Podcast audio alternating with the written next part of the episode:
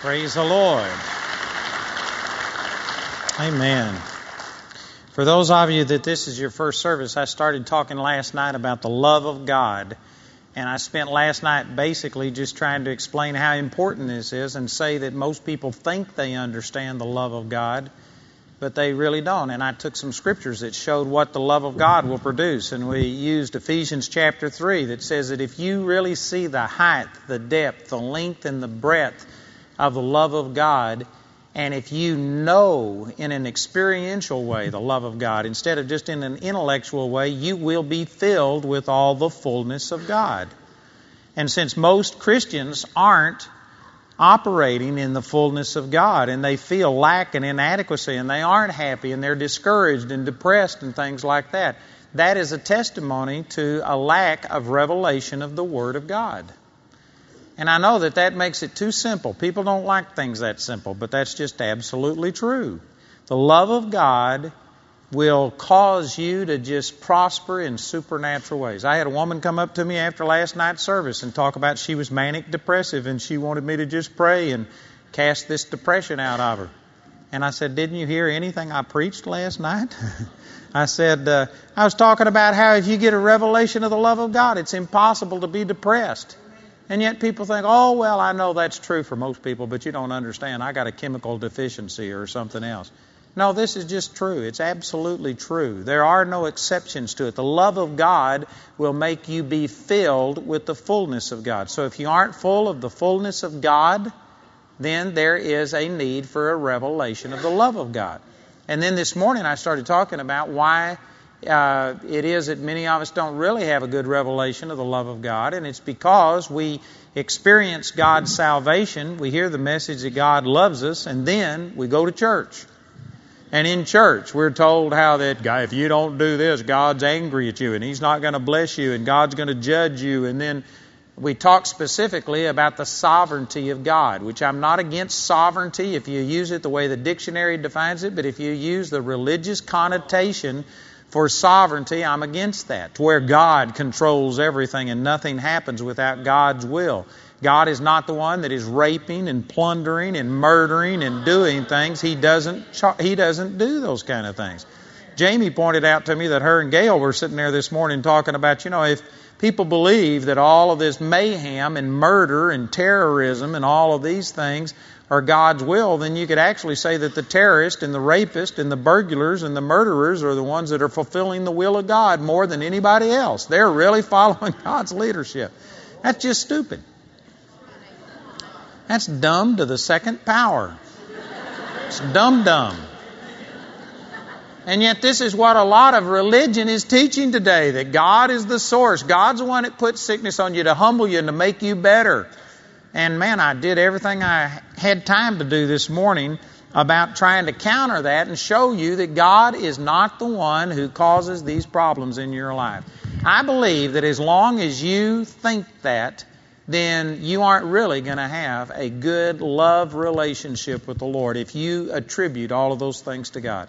And again, just put it back into uh, relationship terms. You know, Jesus used this same um, reasoning many times. He says, If you, being evil, know how to give good gifts to your children, then how much more will the Heavenly Father give the Holy Spirit to them that ask Him? Those scriptures that we use tonight out of Luke chapter 12, he says, If God takes care for the lilies of the field and the birds, if God cre- treats His creation better than this, why would you think that God is going to be harder on us than He is on birds and on flowers and things like this? So the Lord used this kind of reasoning. And if you just were to use that line of reasoning, if you really could prove somehow or another that all of the people that I really love, I give cancer to, and that if you, if you get around me, that I'm liable to kill you, I'm liable to come and kill your baby. I'm liable to suffocate your baby because that's going to help make you a better person. If you believe that kind of stuff about me, I guarantee you none of you would want to be my friends. And yet, that's what we're saying about God. And I don't know how religion has done this, but somehow or another we say, oh, yeah, God loves me, but then we turn around and impute all of these terrible actions to God. We even have it in our contracts, acts of God. as if God's the one that causes all of these kind of things. And I know that there's somebody sitting right here saying, but, but God does control all of these things. Nothing can happen without His permission. Well, you need to get the tape from this morning. I hadn't got time to go back and preach that. And I've got a lot more than what I was able to share on it this morning, but anyway, um, I'm going to move on to something else tonight. One of the things that happened in my life, if you've heard my testimony, March the 23rd, 1968, God showed me His love, and for four and a half months I was just caught up into the presence of God. And I mean, it transformed my life. And here's the thing that was so radical about it is that I got born again when I was eight years old. But it was 18 when I had this experience. And during that 10 year period of time from my salvation until I had this experience, I was living holy. I was following the rules of the church. I mean, I have lived a super holy life compared to most people. Of course, who wants to be the best sinner that ever went to hell? Amen. I mean, I'm not saying that that produced salvation in me, but I'm just saying that I really tried to live a holy life. I've never said a word of profanity. I've never taken a drink of liquor. I've never smoked a cigarette. I've never tasted coffee. I am Mr. Righteous. Amen. I have lived a holy life. But the problem was somehow I got it instilled in me, and it was through the church. And again, I'm not blaming anybody else. I'm the one that swallowed it. But it was presented to me that God loved me proportional to how well I lived, how holy I lived. That if I would do things that were right, God would be pleased with me. And if I'd do things wrong, God would be displeased with me. And so that was my motivation for living so holy. And I mean, I lived holier than most people. But on this night, March the 23rd, 1968, uh, there's a lot of things that happened. But the Lord, it's just like He pulled back this curtain over my eyes. I was only 18 years old. I don't know how this happened. I've got I could teach on this in another area and show you that there are reasons why God touches some people. I'm not saying that there wasn't anything. I had been seeking God, and so this was an answer to that. But ultimately, it was just God revealed himself to me, and he, he just pulled back a veil, and all of a sudden, I saw that I was a religious hypocrite. That I was trusting in my own righteousness and in my own goodness and even though I was living holier than most people, God showed me His pure holiness. I don't know how to describe this. I, I don't have the words for it. It's not something that was explained in words, it was intuitive. God just showed me in a moment perfection and holiness, which He is, and showed me my relative unworthiness. And you know, some of you think, well, boy, you were really a good person. Well, stacked up next to Jesus, I guarantee you it was vile. Compared to you, I might look good. Compared to somebody else, I might have measured up good. But you know what? Compared to Jesus, and that's what the Bible says all have sinned and come short of the glory of God, which is Jesus. The Lord just showed me what He created me to be, what He created all of us to be, and how far short I'd fallen, and how I was a hypocrite. And did you know that I personally believe that the sin of pride and the sin of self righteousness is the worst sin of them all. I believe it's worse than adultery, homosexuality, lying, murder, stealing, than anything else. And boy, religious people commit that sin all of the time of trusting in themselves. The only people that Jesus ever issued an open rebuke to were the religious people who were living holy lives. He never rebuked a prostitute, the tax collectors. He, he didn't say that what they were doing was right. Like he had a woman who was a prostitute brought to him and they wanted to kill her, and he wrote down on the ground and said, He that's without sin cast the first stone, and all of the accusers left. And he's, he told, turned to the woman and he says, Has no man accused you? And she said, No man, Lord. Boy, she responded by recognizing that he was her Lord. She submitted to him. No man, Lord. And he says, Neither do I condemn you. Go and sin no more. He acknowledged that what she had done was sin. I'm not saying that God approved of these things, but the Lord didn't rebuke her. He didn't rebuke a woman taken in the very act of adultery. Instead, He stood on her side and protected her. But you know, the only people that Jesus ever rebuked were religious people that were straight as a gun barrel and twice as empty, that were trusting in their own righteousness and holiness. The greatest sin of all is the sin of thinking that you deserve the goodness of God. And if you think that God is giving you what you deserve, you are a self righteous person. And you have missed the gospel. And this is what the Lord revealed to me. Here I was living a relatively holy life, but He just showed me that my faith wasn't in a Savior. Now, I was born again. I got born again when I was eight years old. But I had fallen into what Galatians talks about. I started in Christ, but I was thinking I was now going to be made perfect by the flesh, and I was trusting in my own goodness. And the Lord just showed me what a religious hypocrite I was. And I spent an hour and 45 minutes in front of all of my friends, in front of the leaders of the church, turning myself inside out, acknowledging and repenting of things that I hadn't even known were wrong. I didn't even know that I'd done them a few minutes before. It was just in response to what God was doing. And instead of God killing me, which I honestly thought God was going to kill me, I honestly did. Some of you may think that's a joke, but I honestly thought that God was going to kill me. And right before He killed me, I was just getting all of this stuff out in the open and confessing it, hoping that He wouldn't send me to hell. And to my surprise, instead of judgment and rejection, I mean a tangible love of God flowed through me that overwhelmed me. I can't describe it to you. There's no way to explain it. For four and a half months, I was just gone someplace in the presence of God. I knew that God loved me. It was revelation. And it was wonderful, but the, the thing that turned my life around was for the first time in my life, I knew that God's love for me didn't have anything to do with me. It was when I was at my worst. It was when I finally saw that I'm not worth spitting on, that I didn't deserve God to come die for me. I deserve to be punished and judged and damned forever. There isn't a hell deep enough or an eternity long enough to punish me for making God send His Son and have to die for my sins. I don't deserve anything. And I just knew that, and yet here I was experiencing the love of God that I'd always tried to earn by my holiness and by working and doing all of these things. And it really confused me.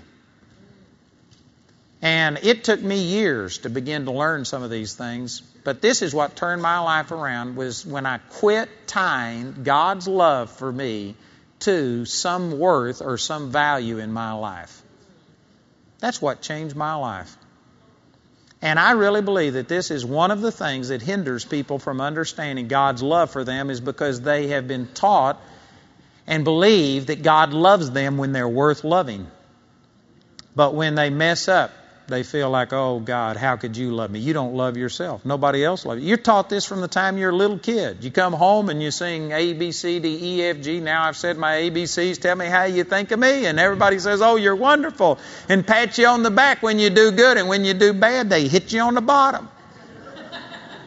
I mean, we teach kids that when you do good, you're rewarded. When you do bad, you're punished. And you know what? Again, I'm not saying that that's totally wrong because we live in a world where you do get what you deserve and you've got to teach people how to live and how to do things. I'm not saying that's 100% wrong, but God doesn't operate under that system. And yet, religion has basically reinforced this and come along and said, yes, if you will study the Word, and if you'll pray, and if you'll go to church, and if you'll pay your tithes, and if you will do this, this, and this, then God will answer your prayers, implying that if you don't do these things, God won't answer your prayers. And most people have tied God's love and acceptance in their life to their own goodness. And the thing that's wrong with that is that you aren't good. And some of you think, oh, you don't know me. I'm really good. Well, again, compared to me, you might look good, but compared to God, you are nothing. You don't deserve anything. God doesn't move in anybody's life because they deserve it. God's never had anybody qualified working for Him yet, and you aren't going to be the first one. You've got to come to a place where you understand the grace of God and that God's love is unconditional. And if you don't understand that, Satan is the accuser of the brethren. Satan is a master at accusing you and showing you the sin in your life. And you can live good, but I can guarantee you, you can't live perfectly. And Satan will point out the one thing that you do wrong. If you do 99 things right, he'll do, point out the one thing you do wrong, and then you'll become condemned. And it's not that you doubt God's ability. You know, if you're here on a Friday night listening to me in a convention center, this isn't your nod to God crowd. You aren't here fulfilling your weekly obligation. You're fanatics, or you were drug here by a fanatic. Amen. You believe that God exists and you believe in the power of God and you believe that God has all of this ability. And yet there's many people right here who believe God has all of this power that you still don't see your answers to prayer. Why is it? What are you doubting? You aren't doubting that God can do it. You're doubting God's willingness to do it because you don't feel qualified. You don't feel worthy. And so you want to come to somebody and you think that somehow or another I'm holier and God will answer my prayers. He wouldn't answer yours, but maybe you can get healed through me. Maybe you can get set free through me or something else. It all comes down to the fact that you don't understand how much God loves you. God doesn't love me more than He loves any of you. It's not that you doubt God's ability, you doubt His willingness to use His power on your behalf because you know your own conscience condemns you. And the sad fact is, most people think God loves you proportional to your goodness. God's love for you has zippo, zilch, nada, zit, zero to do with you. God loves you because He is love and not because you are lovely.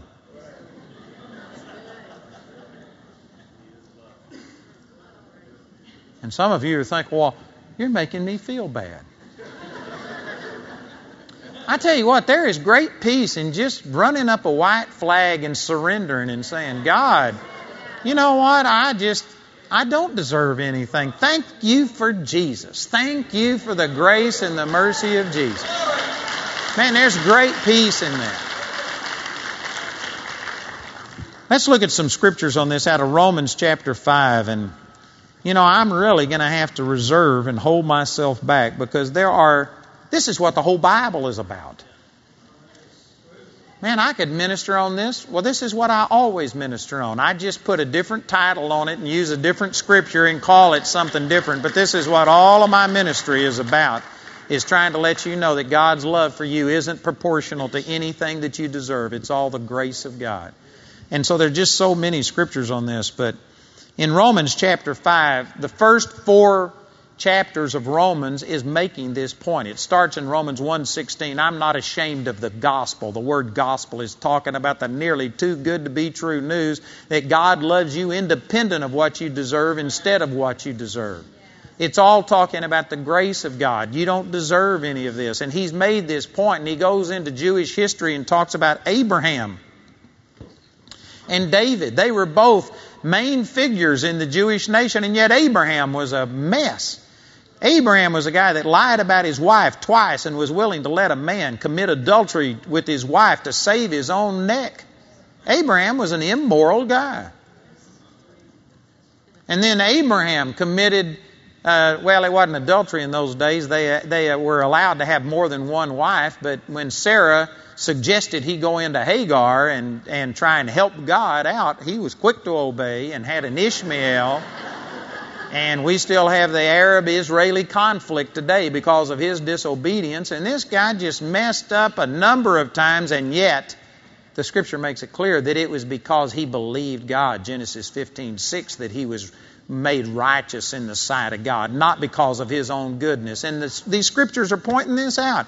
And then it talks about David. David is a man who committed adultery and then murdered to cover up his adultery. And David cried out in Psalms 32 and says, Blessed is the Lord to whom, the man to whom the Lord will not impute sins. Not just did not, does not, but will not. Even future tense. Blessed is the man to where God will not impute sin. You know why he was saying that? Because that wasn't the covenant he lived under. Man, he was punished for his sin. He saw terrible things happen. He saw hundreds, thousands of people die because of his sin. He saw his own children kill each other and his own wives raped openly in front of everybody because of his own sin. And David cried out, Oh, blessed is the man to whom the Lord will not impute sin. That's us. The Bible says 2 Corinthians 5:19 that God was in Christ reconciling the world unto himself, not imputing our trespasses unto us. God isn't holding our sins against us. He isn't dealing with it. So all of these scriptures are making that point. And then it starts off chapter 5 by saying, This is how we have peace with God.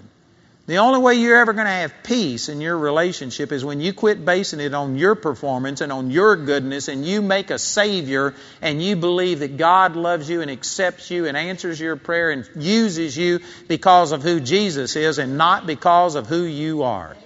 If you think that it's your goodness that's producing the power of God in your life, then you might fool yourself for a brief period of time but I guarantee you, you will fail, and you will fail big time. And as long as you think that God has given you what you deserve, it's going to be like a house of cards. When it falls, the whole thing is going to collapse. You will come under condemnation, guilt. You will crash and burn. Nobody, nobody, nobody can stand in the presence of God and demand anything because you deserve it.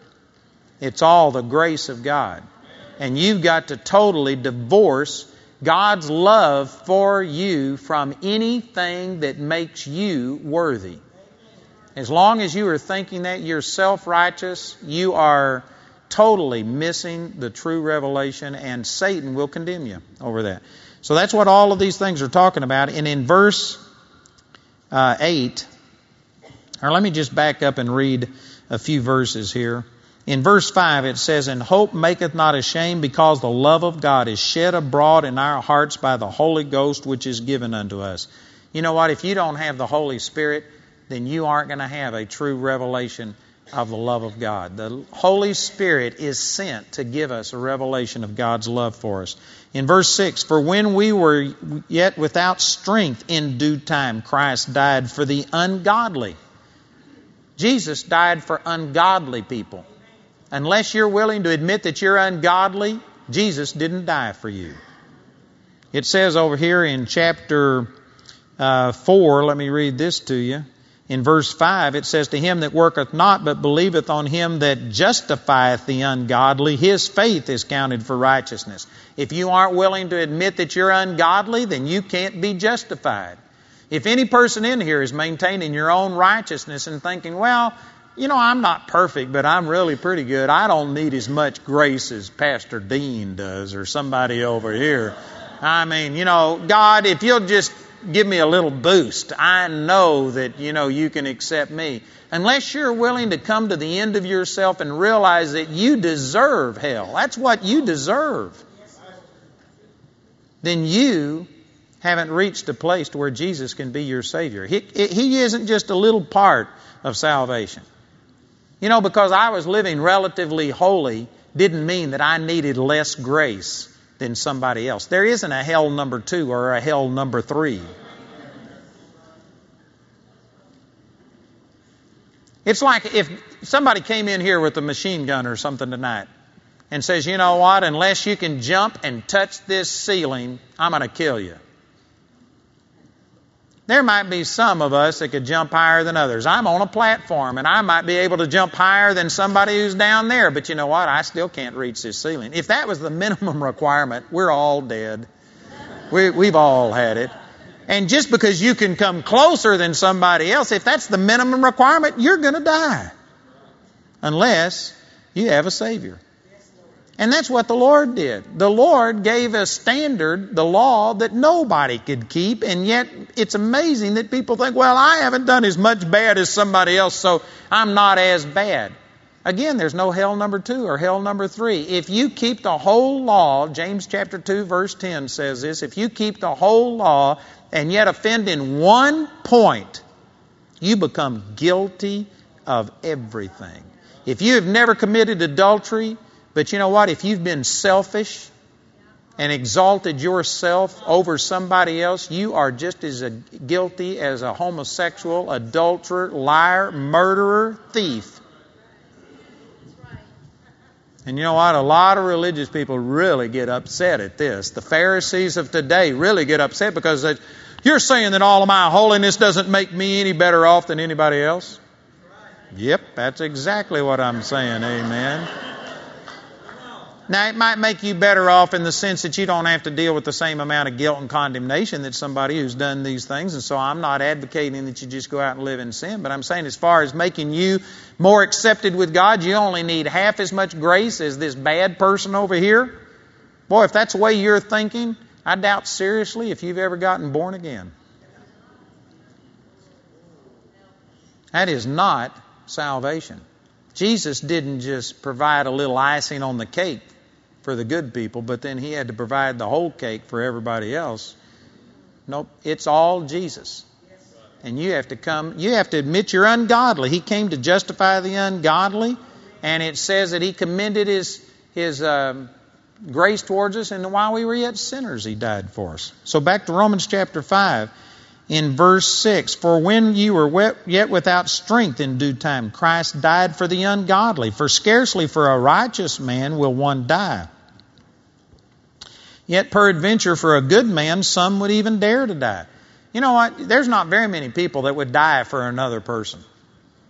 Some people might lay down their life if you had somebody who was just Mr. or Mrs. Perfect. If you love your mate and if they are the most wonderful person, some of you might sacrifice yourself for somebody who is worth it. But there's not one person out of a million that would lay their life down for an ungodly person who hated them and who hasn't done anything for them. And yet it says in verse 8, But God commended his love toward us in that while we were yet sinners, Christ died for us. The Lord didn't just die for good people. He didn't just die for the people who he knew would accept him. The Lord commended His love, extended His love towards us in that while we were yet sinners, Christ died for us. You know, some people have taken this verse out of context. And I don't know if you were ever exposed to this, but I learned the Roman road, a way of witnessing to people. Romans 5 8, Romans 6 23, uh, or Romans 3:23, Romans 5:8, Romans uh, 6:23. All of these scriptures about that you're a sinner, but God commends His love towards us and stuff. And we take that out of context and use this to tell lost people how much God loves them. And you know what? That's a truth that God does love lost people, and He's not willing to uh, hold their sins against them. He's offering salvation to them. That's a true statement. But what happens when we do this, we are missing the main point that's being made right here. The point that he's making isn't Romans 5 8. The point that's being made is Romans 5 9. Let's go back and read Romans 5 8 and put it together with verse 9. It says, But God commendeth his love toward us, in that while we were yet sinners, Christ died for us. Much more then being now justified by his blood, we shall be saved from wrath through him. And then he summarizes it and puts both of those thoughts together in verse 10. For if, when we were enemies, we were reconciled to God by the death of his Son, much more, being reconciled, we shall be saved by his life. What this is saying is that if you accept that God loved you while you were a sinner, so much that he died for you, then much more, much more, much more. Now that you are saved, does God love you? And yet the message of the church has been much less now that you're saved. We've taught that God will love a sinner. God died for the ungodly. God will commend His love towards you if you don't know Him but get saved, and then you better straighten up now. If you want God to move in your life, you better act holy. You better live right, or God won't answer your prayers. Let me ask you, how much good living had you been doing before you got born again? Some of you were adulterers, whoremongers, liars, stealers, drug addicts, alcoholics, mean as a snake. Many of you are just rotten to the core, and yet you accepted that God loved you. You hadn't been fasting and praying and going to church and paying your tithes, and yet you received the greatest miracle that you could ever receive, which was salvation. But now that you're saved, just miss one day's worth of reading your daily Bible readings. And God's liable to put cancer on you to teach you something. Just don't pray one day. Don't follow through on something that God told you to do. And man, God's liable to let you crash and burn because of this. That's inconsistent. These verses are saying much more now. If you can accept that God loved you when you were a sinner, much more does He love you now. Was God's love conditional when it came to salvation? No, there isn't a single person in here that deserved it. You know, if you came forward for salvation tonight, and if I had a word of knowledge, say somebody was standing right here and I and they were wanting to be saved, and I said, you know, God shows me you're an adulterer if the Lord showed that to me, and if they understood salvation properly, I wouldn't keep them from getting saved. They'd say, Boy, that's the reason I need salvation. Oh, God, forgive me. And they'd just cry out for mercy and forgiveness, and they could receive salvation even if they were living in adultery at the time they came forward. Most people agree with that. But, what would happen if they're already saved? And if they come forward and they wanted to be healed of cancer, and all of a sudden I have a word of knowledge, you're living in adultery. There are many of you that would say, well, that won't keep them from getting saved. Go ahead and pray for salvation and receive forgiveness of sins.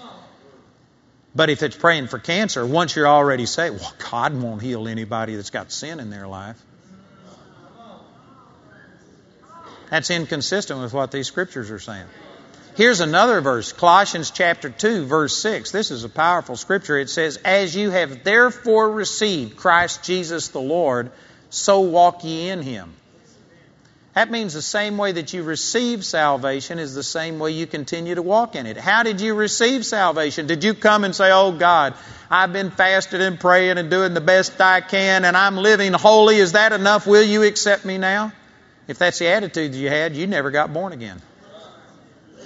If you truly got born again, you came to the end of yourself, recognized you were ungodly, and you said, Oh God, just as I am, without one plea, but that thy blood was shed for me, O Lamb of God, I come. And you asked for salvation based on Jesus' love and what he did for you and not what you've been doing for God. Well, if that's the way that you receive salvation, that's also the way you receive healing. That's the way you receive prosperity. It's the way you receive joy. It's the way you receive peace. It's the way you receive everything. And yet somehow Satan has twisted things. He couldn't keep us from getting saved because the good news is just too good to be silent. And so you got born again, but then he got into church and started saying, well, yeah, now that you're saved, you got to do this and do this, and if you don't do this, God won't love you. God's love was totally unconditional when it came to being born again, but now that you're born again, everything is conditional on whether you are doing everything just right. If you think that, that will stop you from truly believing God's love. You may say that God is love for somebody else. When somebody else stands up and gives their testimony about the goodness of God, you may rejoice and say, Oh, that's wonderful. I sure wish that would happen for me. But your own conscience will condemn you. You know you better than you know anybody else. And your own conscience will condemn you as long as you think that God is moving in your life proportional to how much you deserve it. I'm telling you, one of the greatest revelations you'll ever get is that God's love is unconditional. It has nothing to do with you, it has everything to do with Him. God loves you because He is love and not because you are lovely. You know, if there was a drunk in here tonight, and if you were sitting next to a person who is totally drunk or high on drugs or something like that, did you know that the average Christian would go over to a drunk and put your arm around him and say, God loves you. God wants to set you free. God can change your life. And you administer mercy and grace to a drunk as long as he's lost. but let him get saved and come back tomorrow night. And the very people who told him that God loved him when he was lost would turn around and say, How dare you do this? Man, do you know God's not going to answer your prayers? God's going to get you. God's going to burn your barley fields. That's a famous sermon. And they would go and start condemning a Christian, but minister grace to a lost man. Now, you can say what you want to, but there is a double standard. People think that God gives grace to people who are lost, but once you get saved, you got to start living up to it. God expects more of you. Again, I go back to these verses. The whole point of this in Romans 5 8 is God commended his love towards you in that while you were yet sinners, Christ died for you. Much more now much more now. If God loved you and extended grace towards you while you were a sinner, much more now does God love you. Much more now is God's grace available unto you.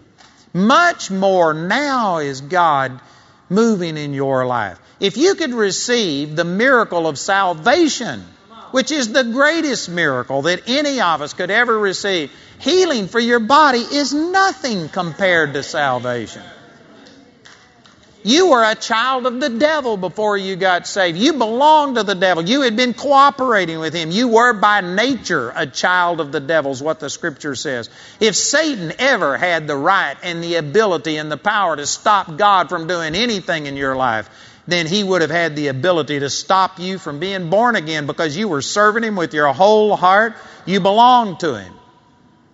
And yet, here you were, had spent zero time in the Word, zero time fasting, zero times praying, zero time being holy, zero time praying in tongues. You hadn't done anything good, and you were able to pray and receive the greatest miracle that could ever exist. Amen. And if that is true of your born again experience, then getting healed of cancer, seeing the dead raised, blind eyes open is nothing in comparison to that. Well, then why is it that it seems so much easier to get saved than it is to get healed or something? Because you use faith in what God had done for salvation, but when it comes to receiving from God, you're using faith in what you have done. Your faith isn't in a Savior anymore. You become your own Savior because that's what we've been taught. You know, I've had people come and stand up here for prayer by the thousands, and I've, I've had this said hundreds, thousands of times, I guess. Somebody says something like, Why hasn't God healed me? I'm fasting, I'm praying, I'm paying my tithes, I go to church, I'm doing the best I can. Why hasn't God healed me?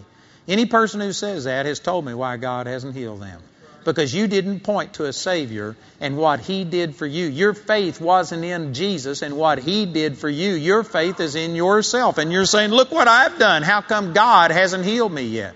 It's the mercy of God that you aren't getting what you deserved. If God gave you what you deserved, you'd be a pile of ashes.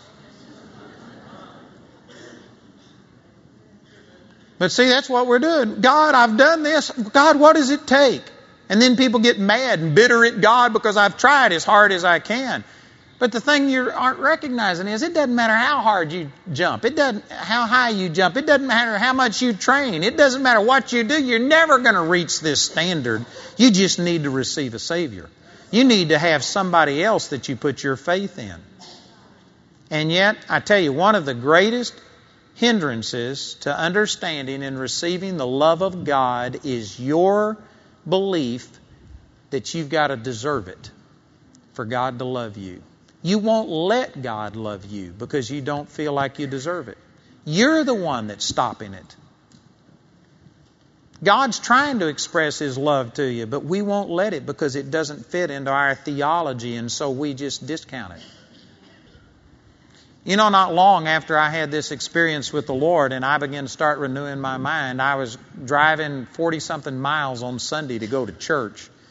And we would go over on Sunday morning, and rather than drive home and then come back on Sunday night, we would stay over with people during the day uh, on Sunday and just stay over there all day long so we could go to Sunday night church.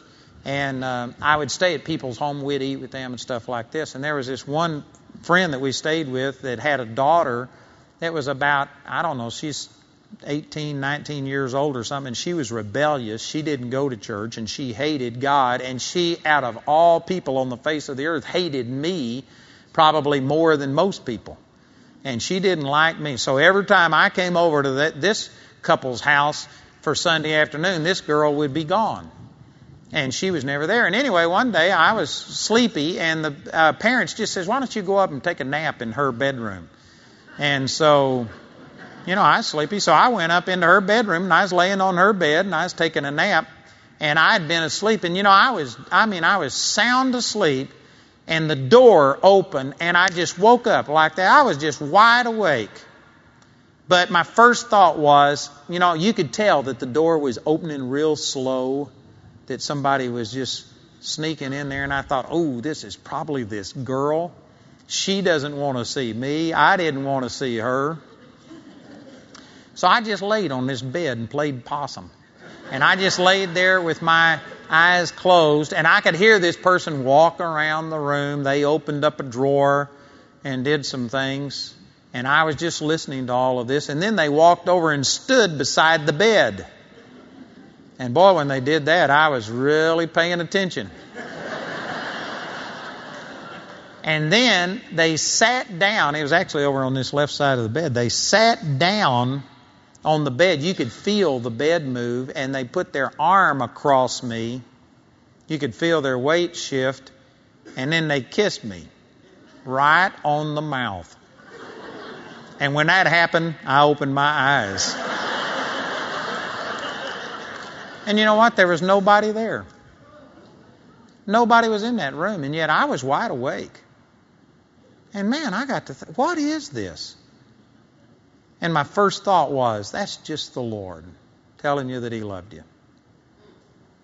And then my next thought was, oh God, you, if you would have walked into the room, you'd have slapped me, or you'd have rebuked me, or you'd have done something. My old religious thinking began to come out. And then the Lord spoke to him and He says, you know, if I loved you enough that I'd die for you, don't you think I'd do something like that? And you know what? It was probably 10 years before I told anybody but Jamie about that because I was so embarrassed wondering what people would think. Because if you say something like that, you know what people will immediately think? Oh, so you think you're special? You think you're holy? You think God will do something for you? And immediately see people tie any show of God's affection or blessing to some worth in that person's life. I'm not saying that I deserved it. You know, I talk about seeing people raised from the dead, and when I do that, people look at me and they think, know, no way God would use you to raise somebody from the dead. And God wouldn't use a hick from Texas. The truth is, most of us really believe that God uses people who are usable, worthy, that somehow or another we deserve it, and we're in different stages of trying to overcome these things. And many of you are praying that God will help you to overcome this problem and that problem. Quit drinking and smoking and gossiping and stuff so that God could really love you. And you're fighting, but you're motivated out of nothing but legalism, thinking that you've got to overcome these things so that God will use you. And if you could just clean up your act and if you could quit doing these things, then the love of God would flow. That's the reason that you haven't experienced a greater revelation of God's love, is because you won't let God's love manifest in your life. You know you don't deserve it. And somehow or another, until you get worthy, until you can overcome this problem, you just can't accept the fact that God loves you. But, brothers and sisters, I'm telling you that God loves you tonight, not because of you being lovely, but because He is love. And those of you that have sinned the worst, those of you that are the most unholy, God loves you just exactly the same as He loves anybody else. Man, that's awesome. And some of you are listening to me and you're following my logic and you're saying, Well, I can understand everything you're saying. It makes sense. But if what you're saying is true, then why live holy? Let's just go out and live in sin. And man, if, if people believed what you said, there would be no restraint on sin. That's really not true. It's just the opposite. It's just the opposite. The scripture says in 1 John chapter 4, we love him because he first loved us. If you don't understand the unconditional mercy and grace of God's love, if you tie it to worth and value on your own part, then you haven't really received the full revelation of God's love. And that's the reason that you're doing such a poor job of serving Him. But if you could ever understand how much God loves you, I guarantee you it would cause you to live holier accidentally than you ever have on purpose before. The love of Christ would set you free. There are some of you that are trying to love your mate when they don't deserve to be loved. They're doing something wrong and you're trying to, through gritted teeth, love them. But you know why it's so hard for you? Because you're trying to give away something you've never received. You're trying to give unconditional love and yet you think God loves you conditionally based on how well you perform and you wind up reproducing the same thing that you believe. Many of you are treating your mate the way that you are because you know they don't deserve it and you're just giving them what they deserve. That's because you've been taught that that's the way God treats you. You can't give away what you don't have. You got to first of all understand how much God loves you before you can turn around and be merciful to another person. You need a revelation. And once you understand this, again, my personal testimony is that I had been living this great holy life by religious standards. But did you know after that night, and God showed me what a hypocrite I was and how vile I was, and then in the midst of my worst, my revelation of how ungodly I was, when I was at my very worst, is when God loved me. It just did something for me. And I tell you what, I loved God before, but I loved God a million times more afterwards. You know, the Bible says to him that has been forgiven little, he loves little. To him that's been forgiven much, he loves much. Well, according to man's standards, some people would think, well, you were forgiven little. You haven't done any of the things that most of us have done. But you know what? I have a revelation of being forgiven much more than most people do. And I guarantee you, I love much because I know that, boy, God, there wasn't anything good on the inside of me. And I tell you, immediately, immediately, my life changed. Immediately. Prior to that time, I was going out and witnessing and knocking on doors and quote unquote leading people to the Lord. And if and for you to fully appreciate that, you have to understand I was an introvert. I couldn't even look at a person in the face and talk to them. And yet, I thought that you had to witness and you had to do a work for God for God to accept you. And so I psyched myself up and made myself go on adult visitation. And then I went through a soul winning course and I started a Tuesday night visitation for the youth. So I was going out two nights a week, knocking on seven or eight doors per night, doing these things, witnessing to people. I was doing all of this stuff. But you know, I was doing it. I didn't care about people. I wouldn't have cared if every person, you know, I'd knock on the door, and because I was an introvert, I'd pray, oh God, don't let there be anybody home. because I got credit for knocking on the door. I didn't care about changing people's lives. I was witnessing for me. I was doing it so that I could go back to church with a feather in my cap or a scalp on my belt and say, man, look who I led to the Lord. Look how many people I got to pray. Look how many tracts I gave out. And did you know every Sunday they would pat me on the back and have me stand up and talk about how many people I had led to the Lord and how many visits I'd made because I was making more visits than the pastor of the church than anybody in the church. I was doing all of these things trying to work my way into God's favor, trying to earn His blessing. But my motive was totally wrong. I use those verses this morning that if you do all of these things or give your body to be burned and don't do it motivated by love, it profits you nothing. It wasn't helping me. It wasn't benefiting me. I didn't love those people. I loved myself. You know, in our churches, we'll sing these songs about will there be any stars, any stars in my crown when at evening at last I lay down? Must I go and empty handed? Must I meet my Savior so? Not one soul with which to greet him. Must I empty handed go? And then they'll tell a story about your neighbor being thrown into hell, and as he's drugged right in front of you, he'll point his finger and say, Why didn't you tell me about Jesus? Ah, and he falls into hell, and everybody hits the altar.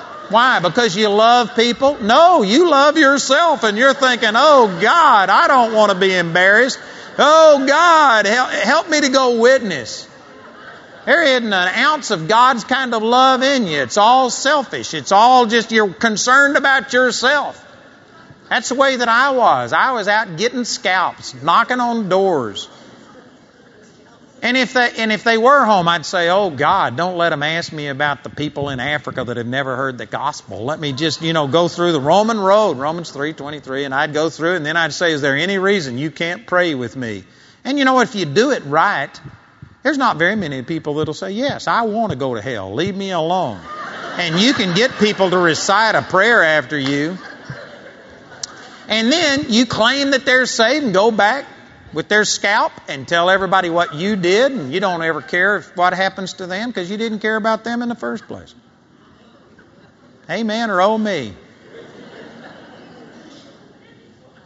See, that's the way I was prior to this. But you know, after the love of God was shed abroad in my heart, I quit Thursday and Tuesday night visitations. And see, some of you are thinking, oh, that's what I thought right there. See, you find out that God loves you, and so you just quit doing anything.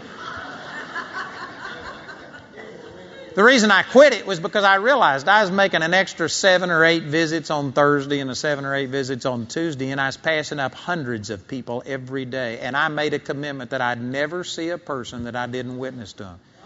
That was wrong. I mean, a wrong uh, deal, his right attitude. But you know what? I, when I remember when I got drafted, I was standing at attention and I saw thousands of people walking by.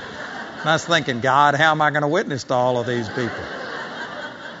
So I had to moderate that a little bit, adjust it. But instead of going out on Tuesday and Thursday night visitations, I started witnessing to everything that moved.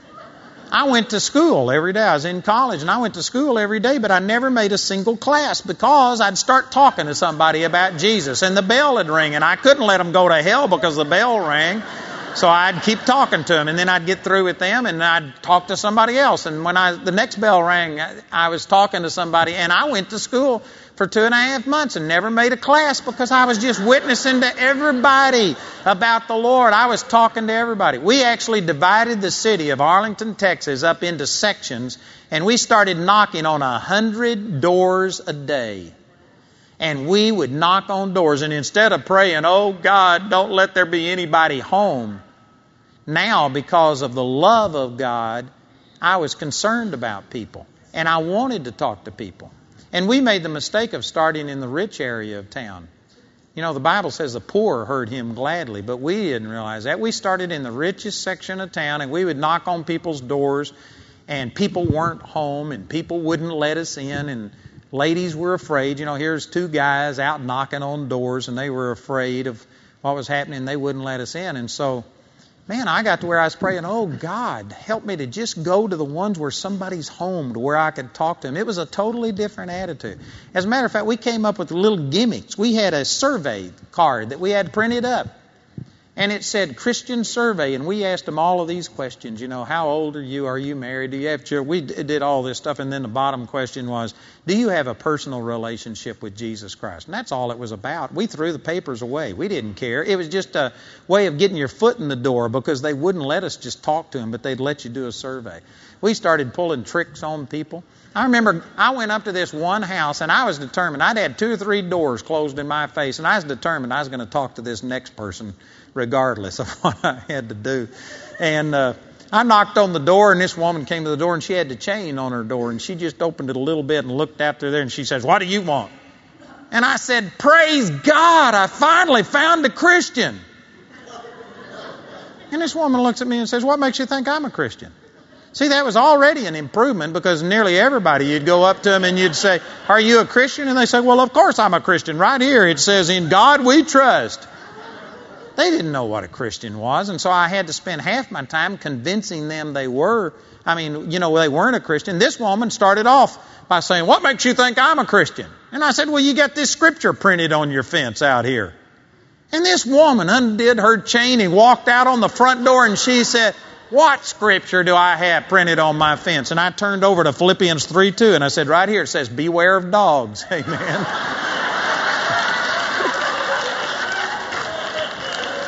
And I was able to read the whole chapter of Philippians chapter 3 before she recovered and slammed the door in my face. Amen.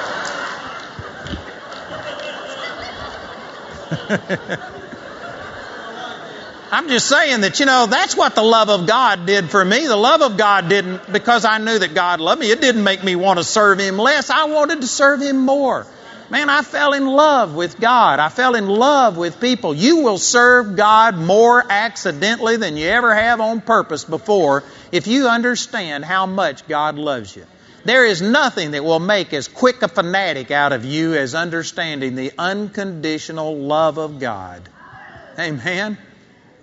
Man, if you aren't absolutely overwhelmed, thrilled, in love with God with all of your heart, it's because you don't understand His unconditional love.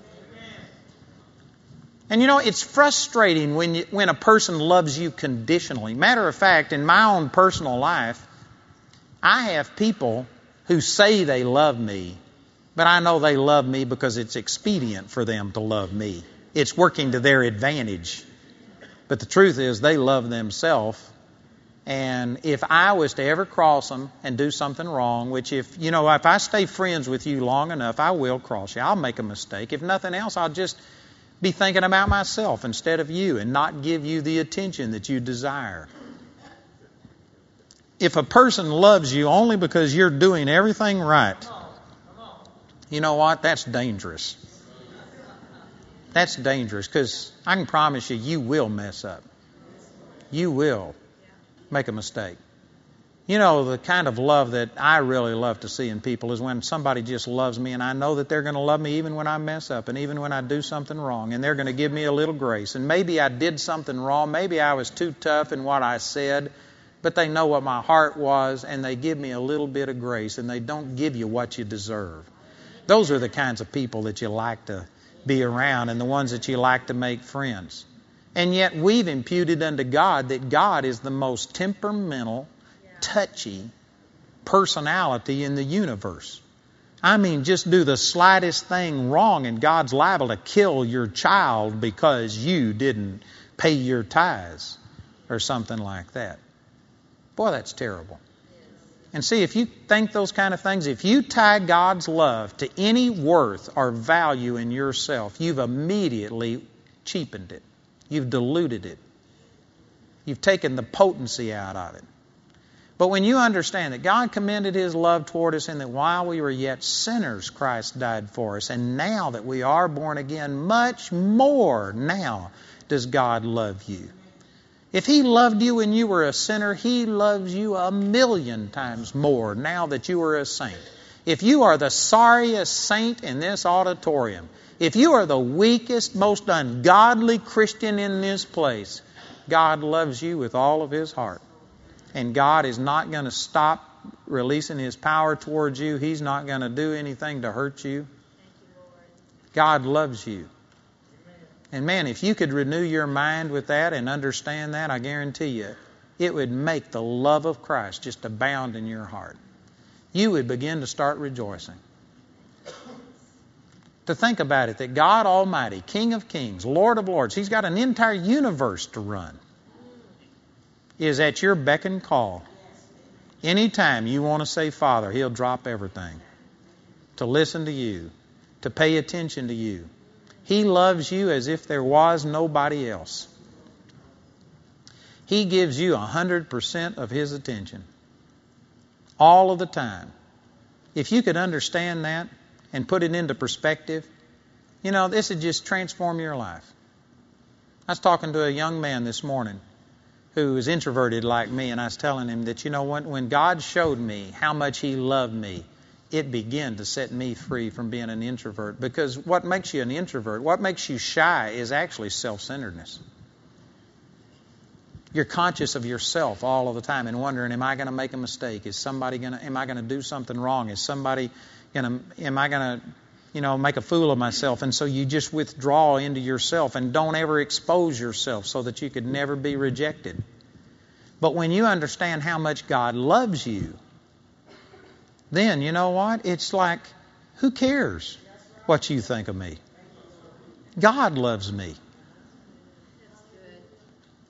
There are people that the reason you are so bothered what everybody thinks about you, the reason you have to have everybody affirm you, and the reason that you've got to have constantly somebody pat you on the back and compliment you, and you've got to have all of these kudos to survive, is because you don't know how much God loves you. When you get sufficient in the love of God, when you get convinced of it, you know what? You'll reach a place to where you don't want people to dislike you. God didn't make us to want that. But I'm saying you can get to where God so satisfies your longing for acceptance that it doesn't matter what anybody else says. You know, I don't want any of you to dislike me. If you come up and dump on me and tell me what a jerk I am, it's not going to bless me. But you know what? It won't keep me awake. Because I know that God loves me. And compared to God, you're nobody. And so, you know what? I just put it all into perspective. God, I'm sorry. I don't know what I did to upset this person, but thank you that you love me.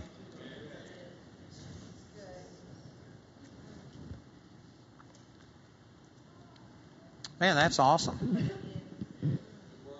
I tell you, if, once you understand how much God loves you, really, there's not much else that matters. To think that God Almighty, you know, there's a scripture that says, I am weak and I forget the exact wording of it. Something anyway, the gist of it is I'm small, insignificant, I'm nothing, yet the Lord thinks on me. Boy, I like that. And the, the more you failed and the more you're aware of your unworthiness, instead of it stopping the love of God, it amplifies the love of God. To think that His love is still just as strong towards you as it is towards people who deserve it more than what you do. All it does is make you love God more. The more you see your unworthiness, the more you fail, the more it makes you appreciate God's love for you. And then it's like Paul said in 2 Corinthians 5:16, the love of Christ constrains us. The love of Christ will cause you to live holy. It's amazing to me how that when you preach grace, I just recently got kicked off of a whole network of radio stations because they said I encourage sin because of preaching just like this, saying that God loves you. And they're thinking that if you don't tell people that if you do this, God's going to judge you, and if you don't put fear in people that God's going to punish them, then you're encouraging them to sin. Well, that, that same logic would be that, you know, if I bring my wife flowers and give her presents and tell her how much I love her, that's going to cause her to go commit adultery. That doesn't make sense. The nicer you treat a person and the more you love them and the more you show your love for them, it, it does just the opposite. It makes that person respond in love. People say you're going to give them a license to sin if you preach this. I say they're sinning pretty good without a license. Amen. It's just the opposite. You go to understanding how much God loves you, and you know what? It'll make you so appreciative that, Father, Thank you. You've been so good to me, and you will want to, you'd give up bubble gum if you think that that would bless God. Amen. He's been so good to you that you just want to bless Him with anything. You know, when it comes to giving, this is what it says over in 2 Corinthians chapter 9, I believe verse 15, the last verse in that chapter, after it spends two chapters talking about giving, money, finances, it ends it all up by saying, Thanks be unto God for His unspeakable gift. That's the reason that we give, is because God, first of all, gave us. God has done so much for us. Man, I could never give enough back to Him. God's been so good to me, I can't give enough to bless Him back. See, if you would start disassociating God's love to your worth, I believe that that would release the love of God into your heart. And I've got a lot more to share, but I'll have to share it again tomorrow. But you know, these, these few things that I've talked about, talking about that if the love of God was really abounding in your life, you would have the fullness of God working in you. You would be without problems. Man, the love of God would just put you over. Well, most of us can see from that that we don't have the right revelation because that's not where most of us are living. And then we blame God for all these terrible things. You've got to get out of that and recognize God is the one who gives good and perfect gifts. God is a good God. He's not the one who is causing tragedy and problems. And then you've got to disassociate God's love from any worth or value on your part. Because the moment you tie your worth and value to God's love, that's like making you a link in this chain. And you're the weak link. and you will fail. And the moment you fail, the whole chain will break. God's love will break down because you don't deserve it. And Satan is a master of criticizing you and showing you your sin. The scripture says, agree with your adversary quickly while you're in the way. And you know, there's many applications of that, but one application that I've used often is that when the devil comes and says, you aren't living good enough. You didn't do this. You failed. You made a mistake. Instead of getting in and trying to argue with him, I'm trying harder and I'm doing better than I've ever done. The moment you start trying to justify yourself, you just lost. Because I can guarantee you, Satan will push the issue, and, and every one of us is less than what we're supposed to be. But I've just learned to agree with my adversary. When he begins to start condemning me, you sorry thing, what makes you think God would use you? I say, guilty. Amen. I don't deserve it. Father, thank you for Jesus. And I believe that you're going to use me in spite of who I am, not because of who I am. You don't need to try and justify yourself. Let me give you one last story and I'll quit with this. There is an end to this message. I don't ever get through, I just quit. And we'll start up again tomorrow. But you know, uh, this is not something you just grab hold of and you get it and you never lose it. The world is constantly condemning you and telling you that you aren't worthy and telling you that you don't deserve this. And there is no role model for the grace of God. And so you've got to constantly keep yourself in the love of God, is what it says over in uh, the book of Jude, verse 21. And so you can't just get this and never have another problem with it. And so even though the Lord, I had this experience and the Lord showed this to me and I was pastoring a church. This was my third church that I was pastoring.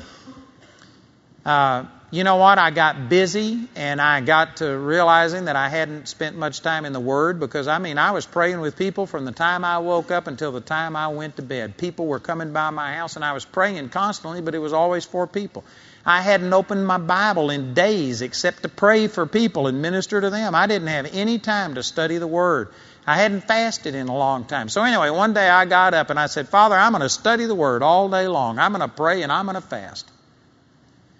And I made this commitment to the Lord. Well, before I could wake up, I was woken up by somebody knocking on our door and they wanted prayer. And so I started praying, but it was for people and then people came by and I was studying and sh- showing them scriptures and stuff and I didn't get to pray except for people. I didn't get to study the word except when I was giving it to other people. And a guy that I'd been witnessing to for a long time came by and asked if I'd go to lunch with him. And I thought today could be the day that this guy gets born again. And so, you know what? I went out and ate with him, and I was hungry because I didn't have any breakfast, so I ate more than I normally would have. So, I didn't do a single one of the things that I promised God I'd do. I didn't fast. I didn't pray. I didn't study the Word. And that night I was driving over to a Bible study and I was by myself, 45 miles to this Bible study, and I was going to teach this Bible study. And on the way over there, I was feeling so unworthy and so condemned. Oh, God, I'm so sorry. I promised you I'd do these things and I didn't do it. And, you know, the devil will bring Scripture to your mind. He used scriptures against Jesus, you know, out of Psalms chapter 91 when he gave him those temptations on the Mount of temptation. And anyway, I had scripture come to my mind that all liars will have their part in the lake of fire that burns forever and ever. And Ecclesiastes 5, it's better not to make a vow than to make a vow and not pay. And man, I was just feeling like, oh God, how could you ever use me? How could you ever use me to bless anybody? I can't I failed in everything I promised. And I was driving over there, I was praying, I was crying, oh God. And finally I got to say, but God, if you won't do it because of me, just do it because of the people. Don't disappoint the people. People need to receive, oh God, just do it because you love the people. And I still didn't feel any release or any encouragement. And so I was still driving, and finally I was praying, and I said, Oh God, just do it because of Jesus. And as soon as I said that, the Lord spoke to me and He said, Who did you think I was going to do it because of? And you know, the truth is, I had fallen back into thinking that God was going to use me because I was usable, because I had fasted and I'd prayed and I'd studied the Word. You know what? It's your goodness The fact that you trust in your goodness that is keeping you from understanding the, the love of God. You got to come to the end of yourself. There are some of you that God has healed miraculously, saved gloriously out of a terrible lifestyle. Miracles have been done in your life. And yet, if I was to ask you to come up here and minister, your first thought would be, oh, I'm not prepared. I haven't prayed. I haven't I haven't studied, I haven't done this, and you would immediately fall back on something that you've done that would make yourself worthy. Instead of just getting up and praising God and talking about how good He is. And I'm telling you that that's the very thing that is stopping you from understanding the love of God. You got to understand that God's love is absolutely unconditional. It is not based on any goodness, worth, or value in your life. It's because God is love. And if you could understand that, I guarantee you that is a major, major step towards understanding the love of God and having it work in your life. Isn't that good? Let me just say this tonight that I've been preaching to Christians, but if you don't know Jesus, then you've heard the gospel that God commended his love towards you in that while you were yet sinners, Christ died for you. The truth is that you've already had your sins forgiven. If you haven't made Jesus your personal Lord, did you know that your sins are forgiven? That's what it says over in 1 John chapter 2 verse 2, that he's the propitiation for our sins and not for ours only, but also for the sins of the whole world. The word propitiation means atoning sacrifice. Jesus has already paid for your sins. If you don't make Jesus your Lord, you will die and go to hell, not because of individual sins, because they've been paid for. You would go to hell for the singular one sin of not accepting Jesus as your personal Savior. That's what it all boils down to. And so, if you're one of these that somehow or another thought that God's love and acceptance was tied to your goodness and you just know that you don't deserve it, and if that's been keeping you from accepting salvation, then tonight you heard the gospel, the nearly too good to be true news that God loves you completely independent of what you deserve. It doesn't matter what you've done, it doesn't matter how vile you've been. You know what? God has already forgiven all of those sins. And now it just comes down to will you accept that forgiveness by humbling yourself and quit trying to save yourself through your own goodness and accept it as a gift? and receive salvation as a gift? Or are you going to try and just earn it through being good and promising that you'll never do this again? You need to come to the end of yourself, admit that you're ungodly, and let Christ justify the ungodly. Amen? That's good news. And if you've already been born again, but if you haven't received the baptism of the Holy Spirit and speak in tongues, then I promise you there's no way that you can understand what we've talked about tonight. This does not make sense to the natural mind. The whole world system, everything in life is all conditional upon your performance. But when it comes to God, it is totally different. And you have to have the Holy Spirit give this to you as a revelation. You need the baptism of the Holy Spirit so that you can understand. We read that in Romans chapter 5. It says, The love of God is shed abroad in our hearts by the Holy Spirit, which is given unto us. You cannot fully receive and embrace and appreciate what I've talked about if you don't have the baptism of the Holy Spirit. And some people don't understand that. The terminology uh, throws some people off, and they think, well, I thought I got the Holy Spirit when I was born again. I hadn't got time to teach on this, but there is a second experience. It's that's my experience. That's what the Bible teaches where you receive the power of the Holy Spirit. Jesus' disciples believed on him and were born again, but he said, Don't go anywhere, don't tell anybody, don't do anything until you receive the baptism of the Holy Spirit. And when they received it, they spoke with tongues. And today, when people receive the Holy Spirit, they speak with tongues. And somebody says, Well, I don't believe you have to speak in tongues. Well, I don't either. I believe you get to speak in tongues. It's a gift. Why wouldn't you do it? What would be wrong with you that you would want to not speak in tongues? When you receive the baptism, it's like a pair of tennis shoes. They all come with tongues, amen. And I can guarantee you if you get the baptism of the Holy Ghost, God's going to give you this gift of speaking in tongues. Now, whether you use it or not is up to you, but it is a gift and it's a powerful gift. And I'd like to encourage you to get it. Amen. Is there anybody here tonight who would say, I need one or both of those? I need to receive salvation as a gift? Quit trying.